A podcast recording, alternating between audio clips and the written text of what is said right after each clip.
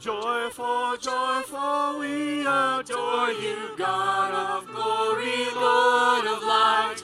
Angels lifting praise before you, sing throughout this holy night. In a manger lies a baby, child of Mary, Son of God. Voices joined in joyful chorus praise you for your gift of love. All your works declare your glory, all creation joins to sing. Praise resounds as earth rejoices in the birth of Christ the King. Shepherds kneel before the infant, trumpets sound and anthems raised. As with joy our hearts are lifted, joined in wonder, love, and praise. This next song we're going to do, it may be a new one for you. Um, if you've not uh, followed much of Chris Tomlin over the last 10, 15 years, great worship artist and worship leader more than anything, but uh, he has a beautiful Christmas album out um, that is my go to when I want just new um, versions of songs or even new songs that uh, you haven't heard that frames that beautiful night in such a way. And the song we're about to sing is going to kind of lead into where Pastor's message is tonight with the innkeepers. We're talking about that hallowed manger ground and what that meant. A king was born in a stable for animals. You know what's in a stable where animals are? I'll go to NarroWay. I'll perform at NarroWay. There's a lot of sta- uh, stable animals, farm animals we have there. Trust me, I know what's in stables where animals are. It is not where you would think a baby would be born, much less the king of the world. But there he was, lying in that manger, and it became holy ground. Let's continue to worship. What hope we hold this starlit night a king is born in Bethlehem. Our journey long, we seek the light that leads to the hallowed manger ground. What fear we felt this silent age, four hundred years can he be found, but broken by the baby's cry rejoice in the hallowed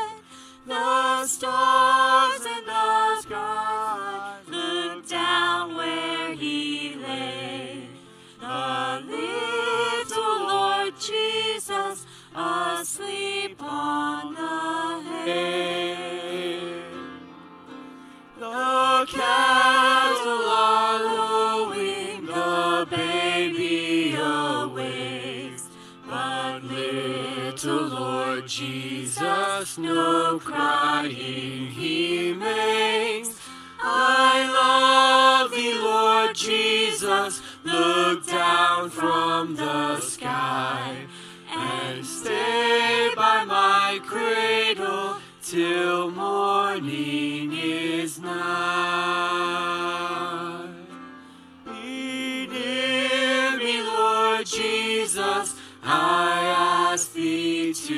stay close by me forever and love me, I pray. Bless all the dear children in thy tender care and fit us for heaven to live with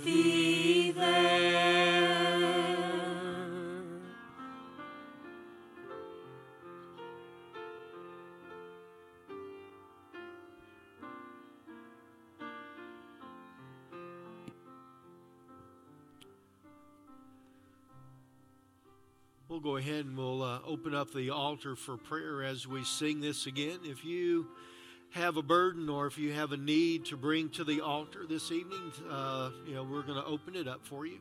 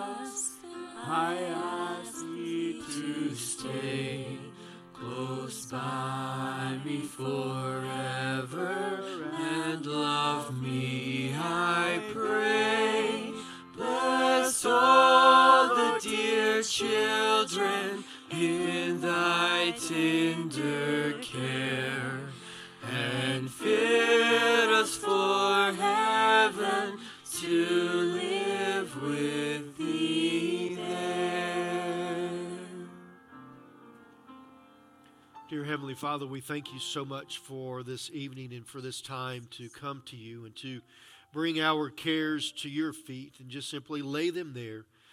God, I pray that you would be with each one that's at the altar right now, God, that you would touch them in a, in a special way this evening. Oh, dear Heavenly Father, I pray that you would continue to minister to us, uh, you know, dear Lord, uh, as we come to you tonight. Uh, you know, God, we pray that you would uh, listen and that you would that you would hear our request. Oh, dear Heavenly Father, we thank you for all that you have done. In Jesus' name, Amen.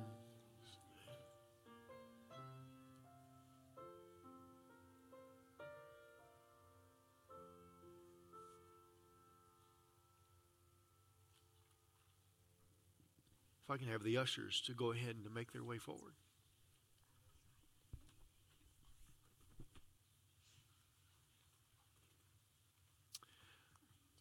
We missed it this morning. Uh, yeah, that was a couple. I heard a couple, uh, you know, praising God whenever they were able to, uh, you know, put offering into the plate. So we need to be extra loud tonight. Uh, so if you have the opportunity to put into the altar or off offering, uh, you know, just praise the Lord. All right. Darla, if you could lead us in prayer.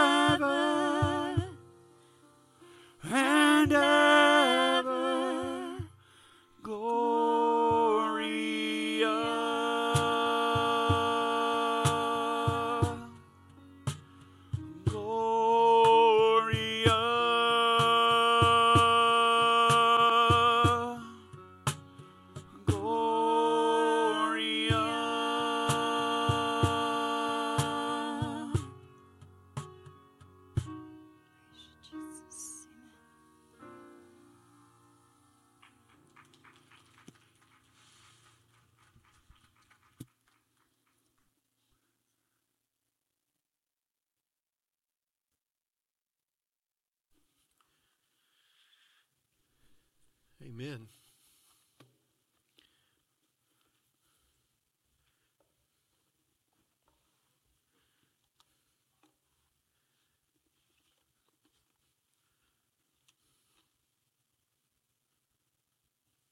We have uh, been blessed with uh, good music all the way around.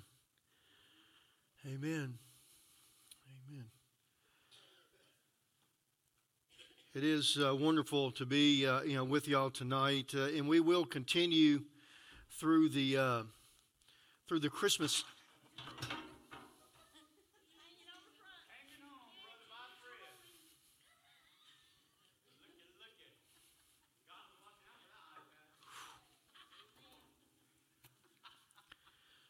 Whew. All right. Amen. Amen.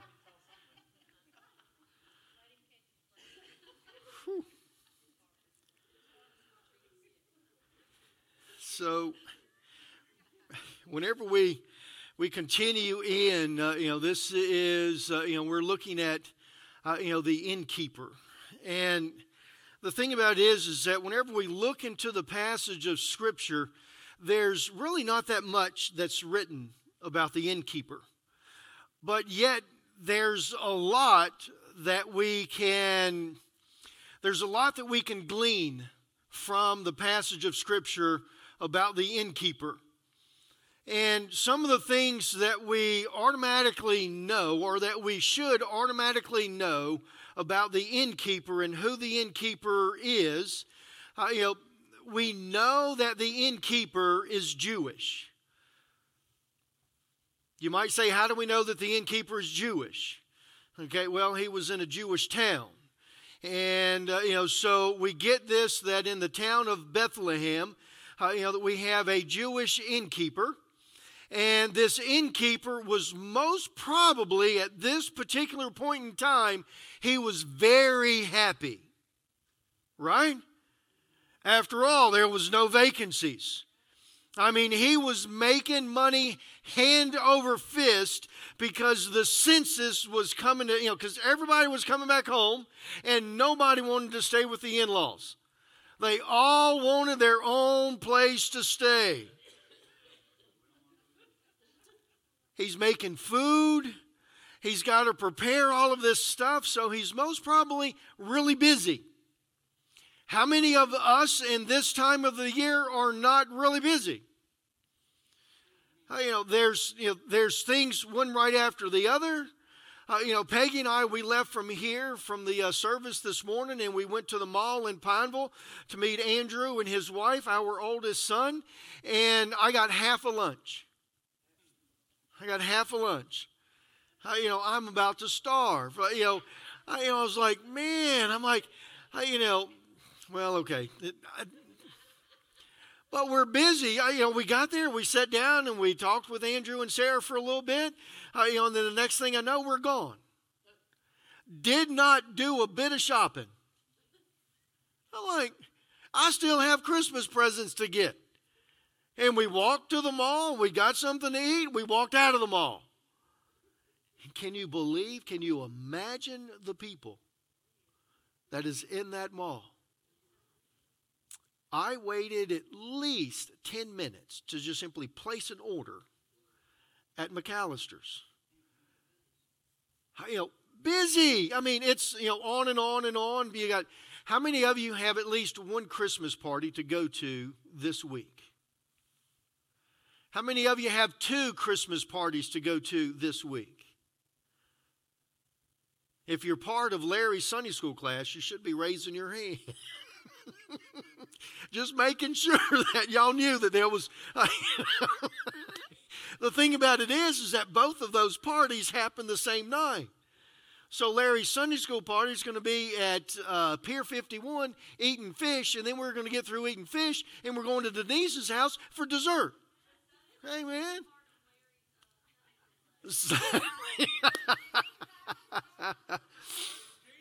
oh man. So we're, so we're busy at this particular time of the year. What is something else that we know about or we can see in this particular passage of Scripture about the innkeeper? I think one of the things, and it's, you know, to me, it's possibly the most important thing that we can see with the innkeeper is, is that we can see that he had compassion. Okay, now, you know, we also see in this right here, and now we assume that the innkeeper helped Joseph and Mary to find the place to live, or not to live, but to stay for the night. But Scripture doesn't say that. Scripture just tells us that they went to the innkeeper and he said that, uh, you know, that he didn't have any more room. And then the next thing we hear is that they're in the manger, or, or they're, they're in, the, in the barn, and Jesus is being laid in the manger. Okay, so we assume or we picture here that uh, you know that this innkeeper is Jewish. He's busy.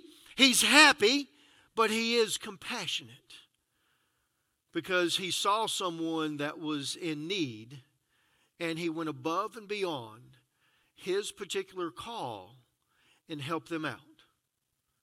So we see that. So let's go to the scripture uh, we're looking at Luke chapter 2, and we're just simply going to verses 1 through 7. So Luke chapter 2, verses 1 through 7. And I wanted to, I wanted to surprise you, okay, because we're going to read from the King James. Have mercy. We're gonna fall. We're gonna fall over tonight. but it tells us. It says, and it came to pass in those days that a decree went out from Caesar Augustus that all the world should be registered.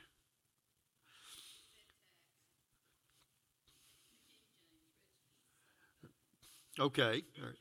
New King James. Okay. All right. New King James. Okay. Verse 2. Uh, this census first took this census first took place while Quirinius was governor of Syria. So all went to be registered, everyone to his own city. Joseph also went up from Galilee, out of the city of Nazareth, into Judea, into Judea to the city of David, which is called Bethlehem, because he was of the house and lineage of David, to be registered with Mary, his betrothed wife, who was with child.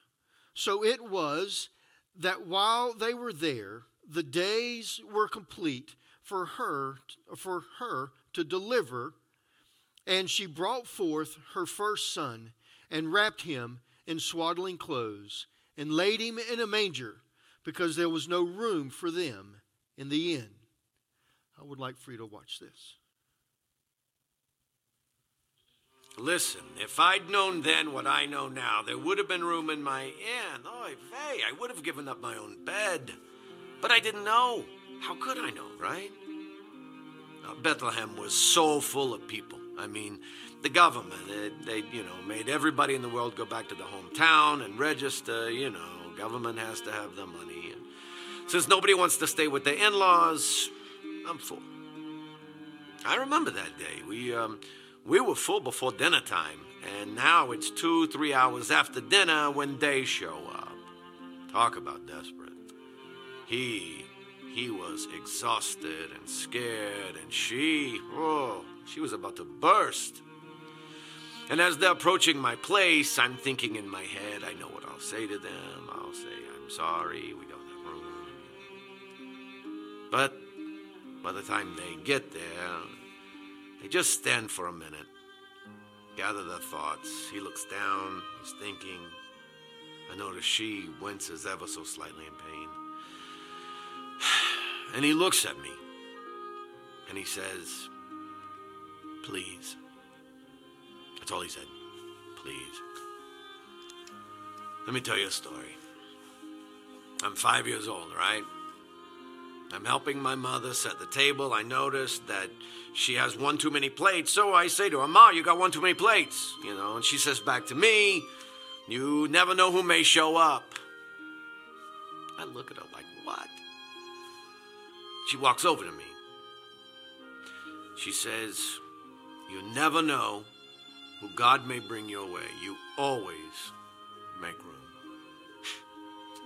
So, I look back at the couple and I say to them, I don't know where we'll put you, but we'll make room for you. And we did. It wasn't the nicest room, but it's all I had to give them. Mom was right. You always make room.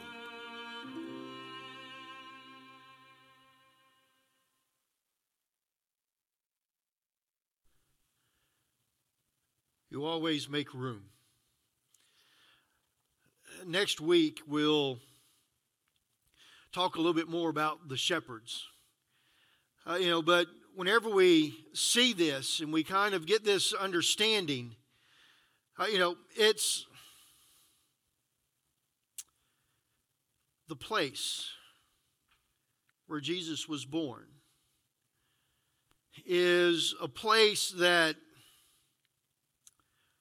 for us, if we study it and if we look at it, should really strike chords in our hearts as far as just simply the outright or the history that's there. There is a there's a lot of speculation about this place where Jesus was born.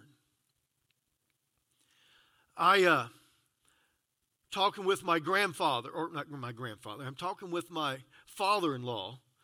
Um, uh, you know, Thursday, as uh, you know, we were there, and he tells me what he's been taught and what he's studied about the place where Jesus was born. And his thoughts and uh, you know goes in and it's it's more elaborate. Uh, you know, the place where Jesus was born is where the uh, you know the shepherds would come and give birth, uh, you know, to the sheep. But it's actually more of a two-story kind of an aspect where the priest would live in the top story and they would be watching out and looking out across the fields at the sheep. And uh, you know they would actually send uh, you know messages and they would send information out to the shepherds to bring in specific sheep because it was time for them to give birth. And being that it was above them or it was below it was most probably a warm place. Whenever we also look into this and we see that the sheep that are being birthed in this place are the ones that will be sold for sacrifices. And whenever we look at that, we get this understanding that whenever that sheep was, you know, you know, was, whenever the sheep gave birth, the lamb would then be wrapped in swaddling clothes and the lamb would be wrapped in swaddling clothes to protect it so that while it was still too young to really have its balance and be able to walk around, it wouldn't bump up against something and get a cut. And therefore, it would be, uh, you know, imperfect and it wouldn't be able to be used for a sacrifice. So, whenever the shepherds came in from the field, because Jesus, you know, because the angel came and gave them the information, they would come in and they would see this baby lying in a manger, wrapped in swaddling clothes, and immediately it should bring to their mind the sheep as it was born to be given for sacrifice, how it would be wrapped in swaddling clothes. Jesus was prepared for and prepared to be that final sacrifice from the beginning of his life from the way that he was born, from the place that he was born in, from the way that Mary treated him after that birth, that he was wrapped in those clothes to make sure that he stayed perfect. But see, Jesus was a little bit further than that because Jesus was born of a holy birth. So Jesus was full, but of course he was he was divine in himself. He was God incarnate. So there was something special about him from the very beginning. But for those shepherds to be able to see this, they might not have thought about it that night. But can you imagine the thought process that would have gone through their minds 33 years later? Whenever the baby that they saw wrapped in swaddling clothes was the sacrifice that was given for all mankind. Wow. So, regardless if your manger scene or where Jesus was born is this elaborate two story place where the priests lived up front and they gave birth to the sheep, uh, you know, down below, or whether it's a cave where they went in and, uh, you know, they had it, it doesn't matter because Jesus Christ was prepared to be the sacrifice for the whole world from the moment he was conceived all the way through his birth, all the way through the things that happened in his life, they were all done to fulfill prophecy so that he would be, without a doubt, that final sacrifice that we all needed to have forgiveness of our sins. But we make these connections and we bring these things here.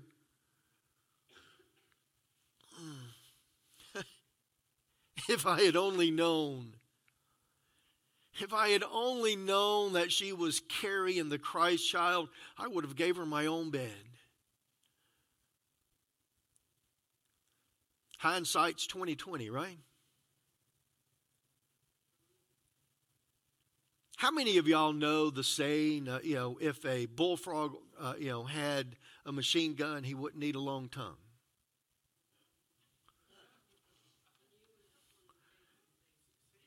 That's a new one for you? It's not from around here.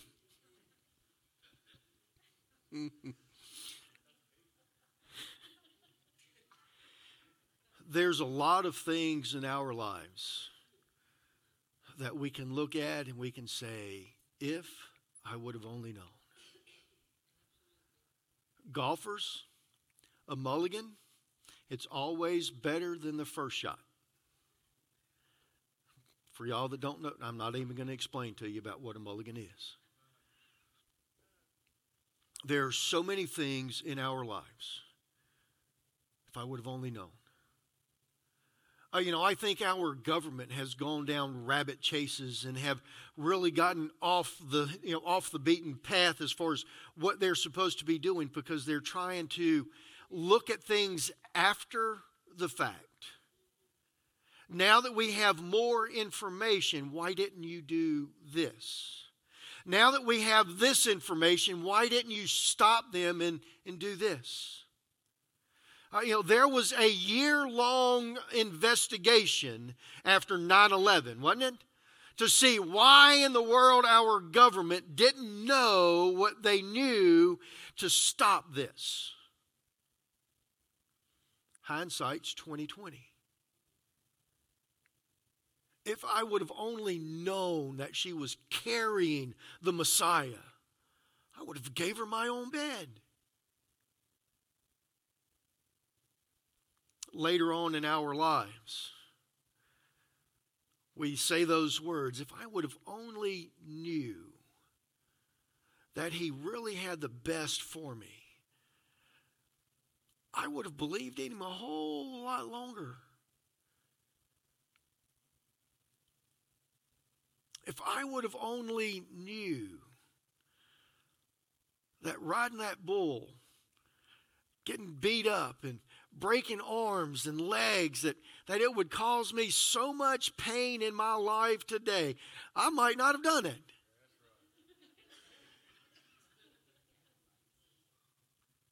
If I would have only knew that he was that drunk, I wouldn't have given him the key.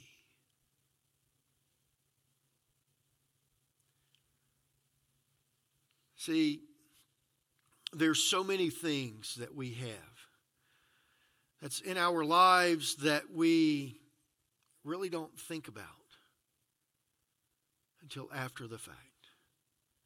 There are so many blessings that God gives us that we really don't think about it until after the fact.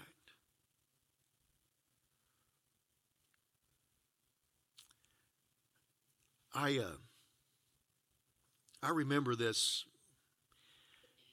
and I, am pretty sure that this will be etched in my memory for, for my entire life. My dad had a friend that he worked with called, uh, his name was Wallace Clayton. Now, Wallace, whenever I met him, uh, you know, had to be in his 60s. His wife was, uh, you know, she was injured or, you know, something she how, you know, she couldn't get around all that good. How, you know, his daughter was, um, uh, you know, she had special needs, physical needs.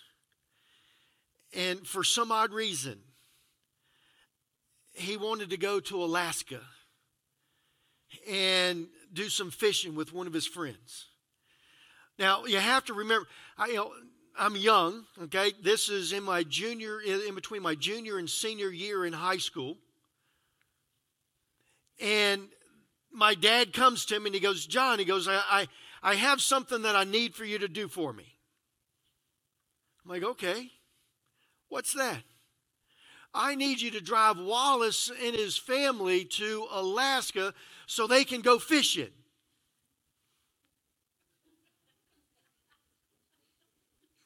Do what? I need you to drive them to so they can go fishing. They have a motor home. You're going to be able to camp out and you'll be able to go fishing with them. It'll be a great time. Yes. I called up my girlfriend. I said, "Hey, I won't be able to spend the summer with you. How you like those apples?" I'm like, "Thanks a lot, Dad. Let's go on this trip." And that first day, we made that first trip. So we pull out, we're coming through Louisiana. Uh, you know, we go over into Oklahoma and then we spend the night. And we get up the next morning and we're heading through Oklahoma and Nebraska. And we get into Nebraska. No, wait a minute, wait a minute. It's Nebraska first and then Oklahoma. I'm getting my geography. I, I checked this out before I started telling this. So we went into Nebraska first. Peggy's shaking her head no. We went into Texas. We go into Texas. We spent the first night in Texas. Wow. Okay, we spent the first night in Texas. Yeah. Oh man, so we spent the first night. This is etched in my brain. Not where we were, but just hang on for a minute and you'll understand why it's etched in my brain.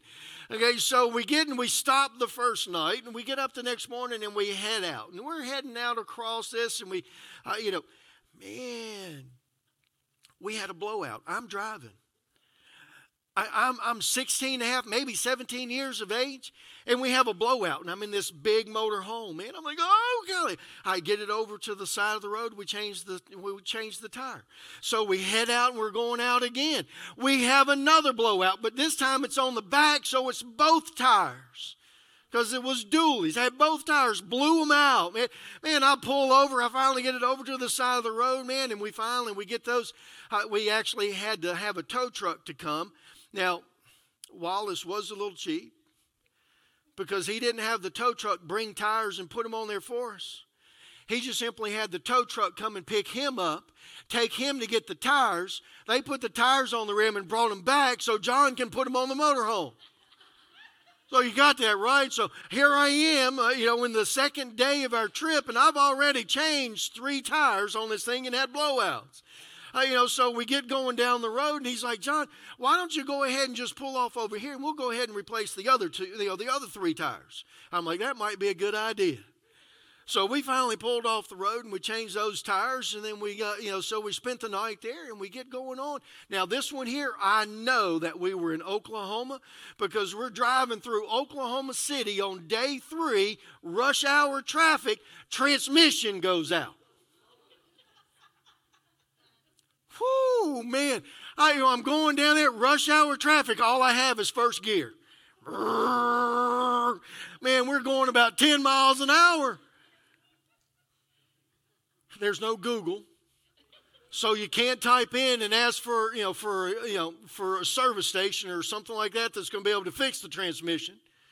Okay, so after we finally pulled off and it looked like there was a, you know, there was a place there, you know, we finally pulled off there and, and sure enough, we spent all day in that car dealership them fixing that transmission. By the time we got back into that motorhome and we made it to the campsite, I, I was exhausted. You know, three days, uh, you know, here we are, just three days into the trip. We got brand new tires and a brand new transmission. Whew, man. I thought it was really bad because I'd been four days now without my girlfriend. No kiss, no phone call, nothing. I, you know, I'm, I'm like, Dad, great. This is a great, and this is a great trip that you planned for me. Oh man. But I know all of y'all have had trips that way, right? Where one bad thing right after another just keeps piling on, right? So we're headed back we've gone up there to go fishing, and, and, and I got sick whenever we finally got to Alaska. I, you know, smart me, we, we pulled off someplace in some campsite, and there was like four feet of snow out there. So I'm running around in snow in my short pants up in the mountains peaks. Uh, well, you know, two or three days later, I've got I've got a cold. Uh, you know, so how do I fish? I fish from looking through the windows and stuff on that top bunk of the motor home. And whenever I saw my rod doing like this, I'd take off running.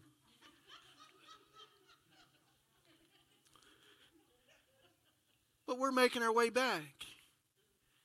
And we stop off to, you know, to see the Grand Canyon. They actually had relatives that was close by there, so we actually got to sleep in a bed and not in the motor home. But the next morning we got up and there was no more gas in the in the motor home. So they got to looking and stuff and in one of the blowouts that we had at the very first part of the trip, they think that it punctured the gas line on the motorhome. So, whenever I finally got back home, two weeks late, mind you, I had no girlfriend.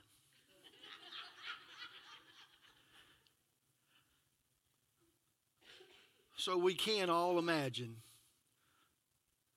just like Joseph and Mary, they had this rough trip. Everybody had already made it to Bethlehem. And here they come in, late. All the rooms are full. Joseph, knowing that it's time for Mary to give birth. Now, Scripture doesn't say that he says that, but can you not imagine? There are times in our lives, one bad thing right after another, one trouble right after another, and all we can muster is God, please. God, please. Please help me. Give me something. Give me something that I can hold on to. Joseph and Mary. Man, please. Please.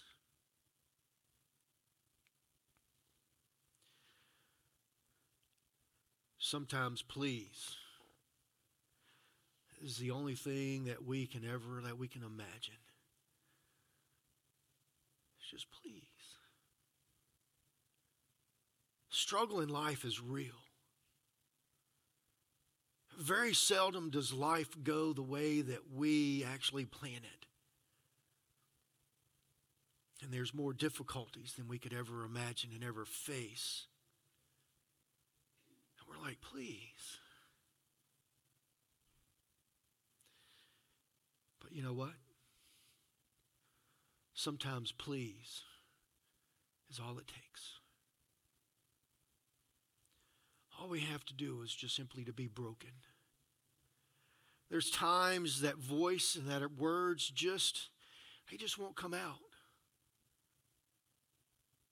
All we can do is cry. But God hears it. There's times that all we can do is just simply say, please. And God hears it, and He knows exactly what we need. After all, we all need a Savior that He gave to us in Jesus Christ that came that night.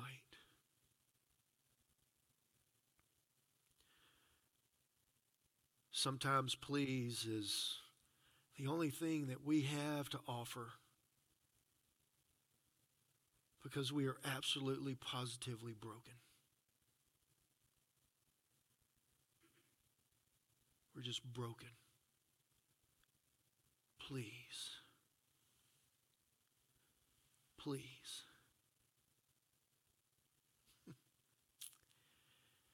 I remember, you know, in these holiday seasons, a lot of memories come back to us, right? You know, I remember sitting around, or not actually sitting around the, the table, but trying to get to be able to sit around the table. We normally had Christmas at my granny's house. Now, my granny, it was really strange because she had the smallest house from all my aunts and uncles, but we had to be at granny's house for Christmas. Now, granny did have uh, you know, 154 acres that was theirs that we could go and play and hunt on. But she had the smallest house. And how many of you had to sit at the little kids' table? Did y'all all experience the little kids' table? Uh, you know, and you could not wait to be able to make it to the big kids' table, right? After all, the big kids' table was the closest to the food. So you got more food. You're a big kid, you're next to the food, you're at the big table. Man, I couldn't wait to be able to get to the big kids' table. Now you kind of have to figure and, and follow through, you know, uh, you know my mindset, okay, you know, because here I am, uh, you know, I'm, uh, you know, younger than my brother, but I'm bigger than my brother. Um, of course, I'm younger than my sister, but I'm bigger than my sister. I'm bigger than all of my cousins. And I'm still sitting at the little kids' table. I'm like, really? I'm sitting at the little kids' table. I learned that the privilege of sitting at the big people's table is not only by age or by size, but it has a lot to do about maturity. Are you mature enough to sit at the big kids ta- or the big people's table? As you can tell from my story, I was not. I think I had crayons next to my table or next to my plate whenever I was uh, 14 or 15 years of age. And I was still at the little kids' table. It, it, it took me a while to, to grab a hold of it, to understand. Uh, you know, how many of you remember, talk about wisdom? I wasn't that fast, but how many of you remember some of the things that your mom used to tell you? Those little tidbits of, of wisdom, mother's wisdom, right? Uh, you know, Facebook had one of those really good ones out, uh, you know, this week. Uh, you know, had a belt sitting up on a shelf. Uh, you know, instead of the elf sitting on a shelf. Uh, you know, we, we behaved because of the belt, not because of the elf. You remember those days? Yes, yes. We we we you know we kind of got that. Uh, you know, we, we see that. Uh, you know, uh, you know. Remember, uh, you know, mother's our mother's wisdom. Uh, you know, some of the things that she said. I'm reading this here. I've already done that, didn't I? I did do that. I have this in there twice.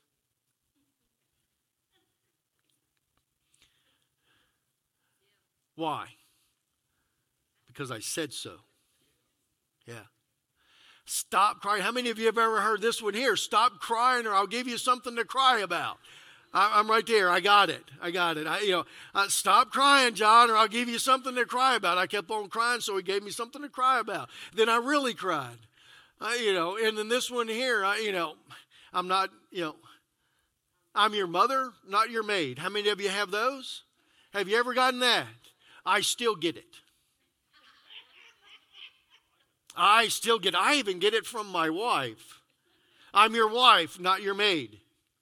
She looks over on my side of the bed and she goes, You know, those aren't going to get washed sitting right there, don't you? you know, so she was nice enough for me and she brought me one of those uh, little racks that have those three bars on it so you can kind of hang your clothes over it. She looked at it a couple of days ago and she goes, uh, That's not working, is it? Obviously, the answer was no, it's not. So let me go hang it up. But we remember those little words of wisdoms that mom gives us. You know, he tells the story about making room, about his mother. You know, Advent is really about making room.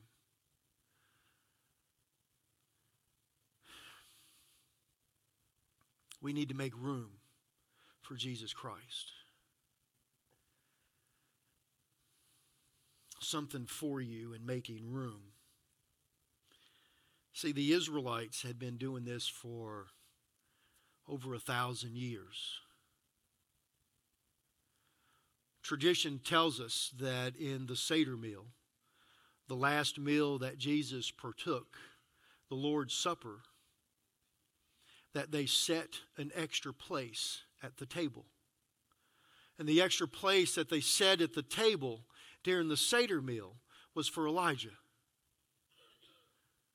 Stories go that whenever the feast was over with, that the mother would actually get up from the table and she would open up the door and they would all stand in anticipation of Elijah coming back.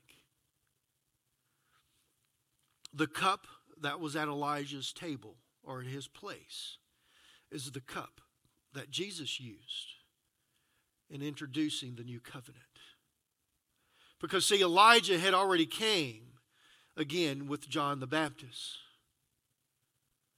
And now Jesus, the Messiah, was saying he's already here whenever he partook of that.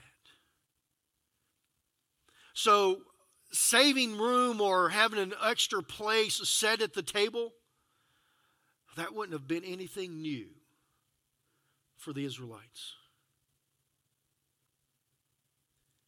The innkeeper kind of takes it to another level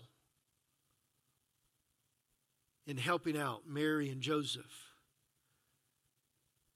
and finding them someplace to be.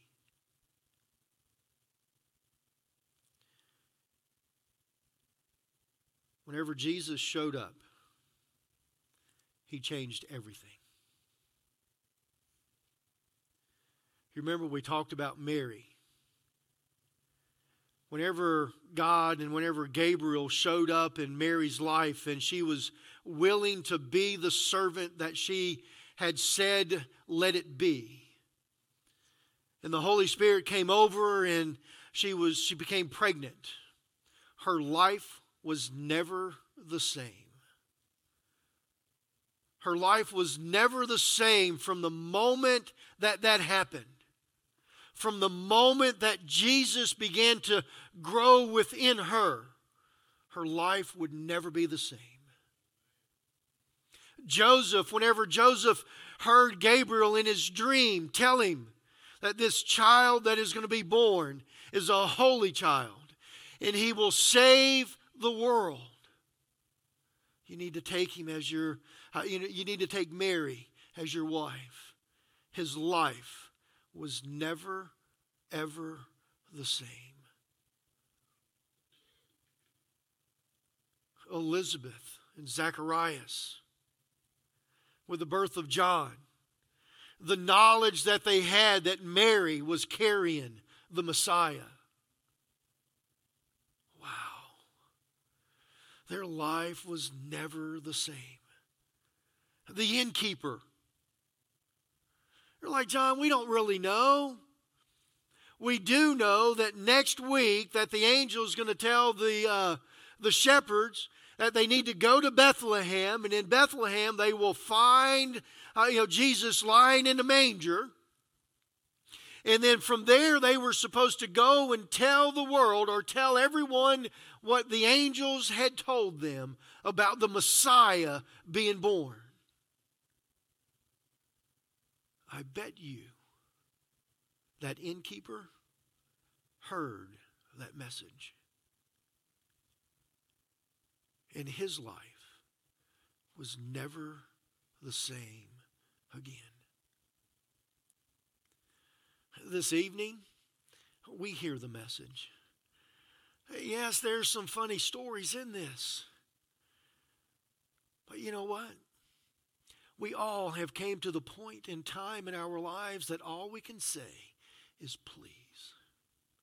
We're so exhausted and we're so worn out that we can't do anything. And God hears those cries. And He comes into our hearts and lives. And everything changes. Everything changes. The desires of the world, He helps us through them. Some of them, He just simply takes them away. You know, there's, there's countless stories of people that God has taken away addictions from them immediately. He can do it. We just have to ask. Nothing is the same or was the same since that night that Mary gave birth to Jesus Christ, our Lord and our Savior.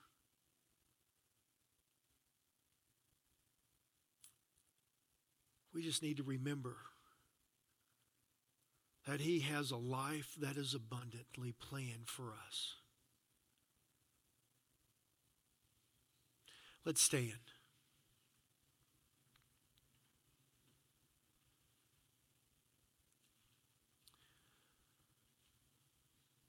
I'm really not sure as far as where you are tonight. You know, there might be someone here tonight that's at this point where Joseph and, and Mary were whenever they finally made it there.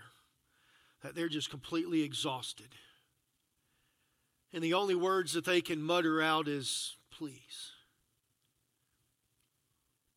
God's here. And if that's all that you can say, bring it to the altar because He knows exactly what it means. And you'll never be the same again.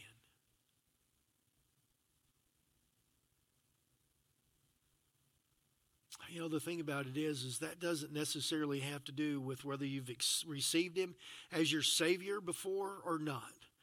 Because we all have struggles all the way through our lives. So, with every head bowed and every eye closed, I'm going to give you a moment to think. Where are you? Do you need a new and a fresh touch from the one that can change everything?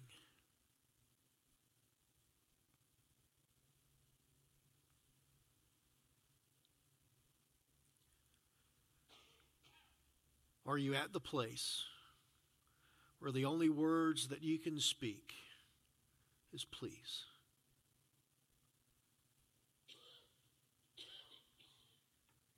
With every head bowed and every eye closed. If you're at that place that the only words that you can mutter out is please.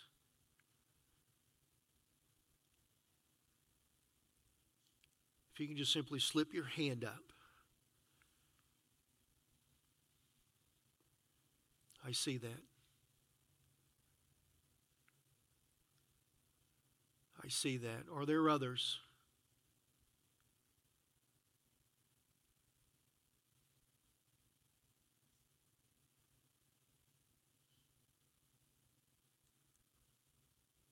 How many of you are at the place in your life that you see that there's absolutely nothing the same as it was before? Raise your hand.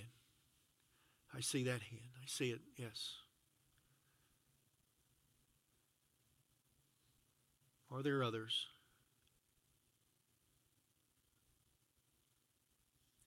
Dear Heavenly Father, I thank you so much, dear Lord, for tonight. I thank you for the ones that raised their hand.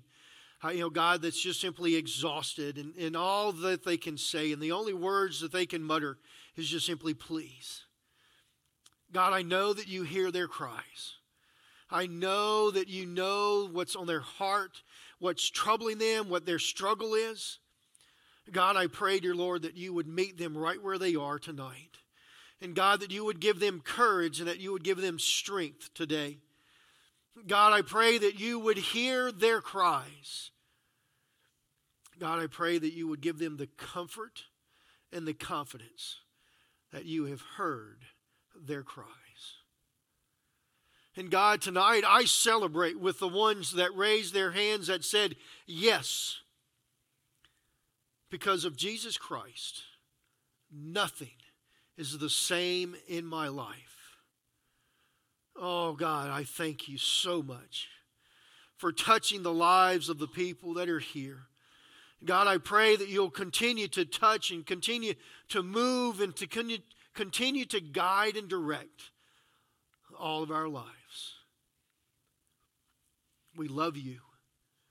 We thank you.